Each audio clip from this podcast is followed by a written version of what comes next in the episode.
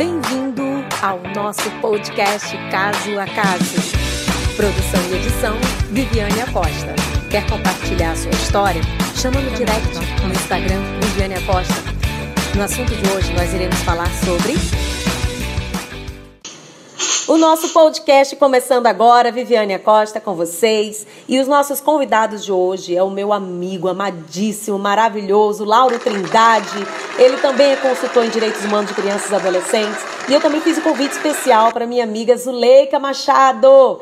Linda, maravilhosa. Ela mora no município de Macaé e hoje a gente vai contar um pouquinho de uma história de. É criança ou adolescente, Lauro? Adolescente. Então vamos conversar um pouquinho sobre adolescente, né? Você que está aí do outro lado escutando agora o nosso podcast, você também pode participar. Entra lá no direct, no arroba Viviane Patrícia, ou se você quiser mandar um e-mail, é bem fácil, tá? publicitari@gmail.com. É só você olhar aqui no texto embaixo, tá bom? Então vamos lá, Lauro. Vamos falar aí de um caso. Ó, gente, esses casos que a gente está passando, caso a caso, mais uma vez eu vou repetir para vocês. É hipoteticamente, né? São casos que é aleatórios, é da nossa cabeça mesmo. A gente está trazendo para vocês só para a gente poder tirar dúvidas, tá bom? Vamos lá, Lauro. Vamos lá, gente. Muito boa tarde. Opa, falando a criança no fundo. Muito boa tarde a todos. Prazer muito grande poder estar aqui nesse projeto novo para estar falando para os conselheiros, não só para os conselheiros, na verdade, que a gente costuma falar para os conselheiros, para toda a sociedade. Exato, né, é isso aí. Sobre o que é o Estatuto da Criança e do Adolescente, é, algumas coisas que são bem pontuais, algumas coisas que são factoides e outras que são fatos. E é legal porque a gente está se utilizando exatamente dentro do que diz o artigo 136, no inciso 12 do ECA, que vai falar sobre a promoção e o incentivo na comunidade, nos grupos profissionais, de ações de divulgação e treinamento para o reconhecimento de sintomas de maus tratos em crianças e adolescentes. Isso pode ser feito com podcast, com vídeo, Sim. com texto, de forma virtual, presencial e por aí vai. Com Como a Viviane disse, né? Me chamo Lauro Trindade, estou consultor em direitos humanos da criança e do adolescente. E o que eu tenho para falar hipoteticamente aconteceu, como eu costumo brincar, lá na cidade de Tubiacanga do Norte. Né? oh, coisa o que, boa. que aconteceu lá em Tubiacanga do Norte? Eis que dois conselheiros foram chamados à delegacia de polícia hum. para que eles pudessem trazer, levar, melhor dizendo, um adolescente para sua casa. O adolescente foi recolhido pela polícia militar, artigo 178 do ECA fala sobre isso, e ele foi encaminhado à delegacia de polícia civil. Bom, o adolescente estava na hora errada. É muito comum chamar o conselho tutelar na delegacia. Ó, do artigo 171 até o 190 do ECA, em nenhum momento é citado o conselho tutelar, certo? Dá uma olhadinha aí no seu ECA. Não é citado como agente que participa da apuração de ato infracional praticado por adolescente. Aí que vem que a história está apenas começando. Aí o que, que acontece?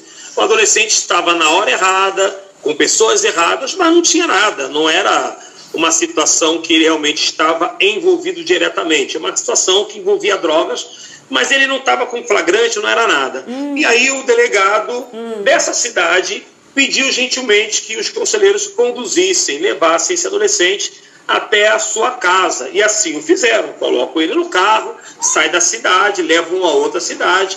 Só que chegando lá, né? Hum. O que já foi difícil para eles encontrarem o local, quando eles chegam era uma comunidade carente, né? Era uma quebrada, como fala aí no determinado estado. Aí chegando lá, eles são abordados pelos traficantes. Eles Hum. pegam, vão levar o adolescente para casa da sua mãe e são abordados pelo traficante. Bom, houve uma conversação ali naquele momento, não aconteceu nada para a glória e para a honra do Senhor Jeová, aleluia, mas poderia ter acontecido, né? Você sabe que o, bandido, o traficante, né, ele é meio míope dependendo da situação. Ele olha algo, ele vê conselho, ele lê, ele olha conselho tutelar, mas a mente dele ele lê polícia militar. Mas É. poderia ter acontecido alguma situação. Teve um ponto também que eu pulei que o delegado de polícia ligou direto para o, o- o- a mãe desse adolescente e a mãe disse: Eu não vou buscar esse adolescente aí. Nossa Senhora. Agora, o que, que acontece? Quando a gente fala isso tudo, a gente tem que se remeter ao artigo 107 do Estatuto da Criança e Adolescente. O que, que diz o artigo 107? A apreensão de qualquer adolescente e o local onde se encontra recolhido serão incontinente. O que, que é incontinente? É imediatamente, Isso. comunicados à autoridade judiciária competente, ao juiz e à família do apreendido ou a pessoa por ele indicada. Não diz que tem que comunicar, que tem que chamar o conselho tutelar. Ou qualquer outra o conselho pessoa, pode até né? ser informado. Exato, é, o conselho exatamente. pode ser informado, dependendo do que o delegado entende, o conselho pode ser é, é, comunicado para aplicação de medidas, ou o conselho pode ser é, chamado para passar informações para o delegado do tipo assim, olha, é, a gente não tem o telefone, não tem o e-mail. O conselho tutelar, se esse adolescente passou pelo conselho tutelar e a sua família, ele pode dar informação. Como o delegado Sim. pode ligar para a saúde, para assistência, assistência social, tem um CAD único, tem várias informações. Então, isso, graças a Deus, não gerou uma situação pior para os conselheiros. Eles foram são e salvos, mas foram abordados pelos traficantes para procurar saber.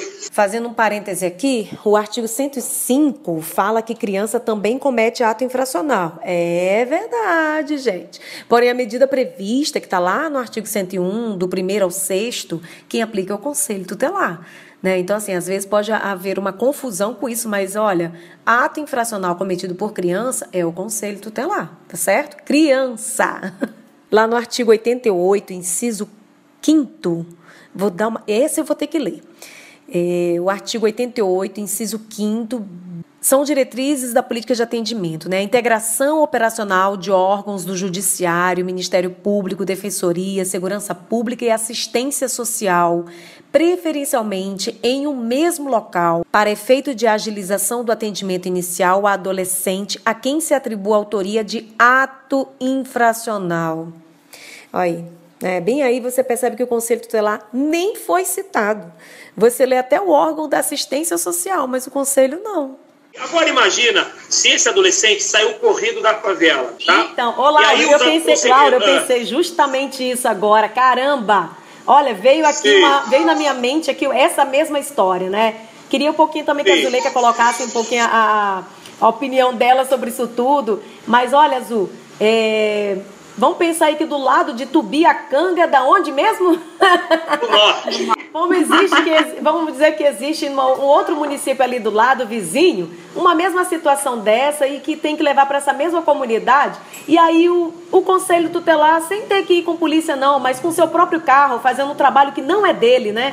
E aí ele levando esse adolescente para uma mãe ou um pai, um responsável legal lá da, da, da, da comunidade, do local onde mora. E quando remete risco, né, para esse conselheiro tutelar, ele também tem que ver isso, porque quem é que vai proteger esse conselheiro tutelar? Ele não tem é, é, colete à prova de bala, né? Ele não pode usar nada disso. E aí ele chegando lá, o adolescente sai correndo. E aí sai correndo direto para casa dele, onde mora o maior traficante. O que, que acontece com esse carro aí do conselho tutelar quando for sair dessa comunidade? O que, que você acha que pode acontecer também, né, Laura? Na hora do pega pra capar, entre o certo e o errado, o traficante Não- não, não, não, não quer, quer saber saber, quem deve e quem não deve. Ele vai lá.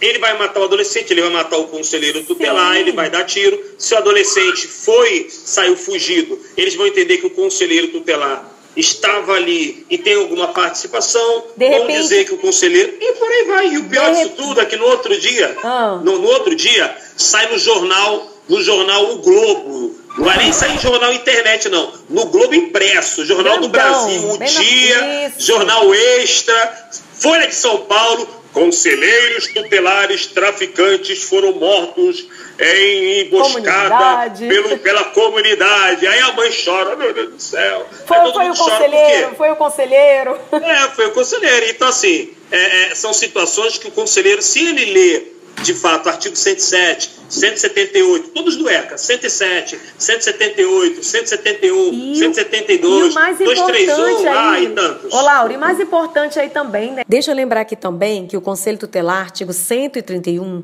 é um órgão colegiado. Portanto, gente, você nunca vai responder de imediato que você, o que você acha, que você vai fazer, e sim que você sempre vai submeter ao seu colegiado e em seguida vai dar uma resposta. Agora, de acordo com o artigo 129, o Conselho Tutelar participa sim na promoção dessa família, mesmo que o adolescente esteja cumprindo a medida socioeducativa, né, Laura? Em reclusão ou em liberdade assistida, porque se de fato esse adolescente cometeu o ato infracional, essa família precisa de ajuda, né? E o Conselho Tutelar pode fazer os encaminhamentos e ficar vigilante nisso. Voltando aqui para o caso na delegacia, eu acredito sim na parceria de Conselho Tutelar e delegacia. Deixa eu explicar, gente. Peraí. Bom, eu acho que assim, ir até o conselho tutelar para saber se existe algum endereço do adolescente, é uma parceria boa. Agora, se não foi identificado, né, esse endereço do adolescente dentro do conselho, de repente dentro do procedimento administrativo, o conselho não poderá e não tem atribuição de fazer nada no momento, não tem como. Ó, a própria delegacia aplica o termo de responsabilidade quando o pai comparece. É ou não é verdade?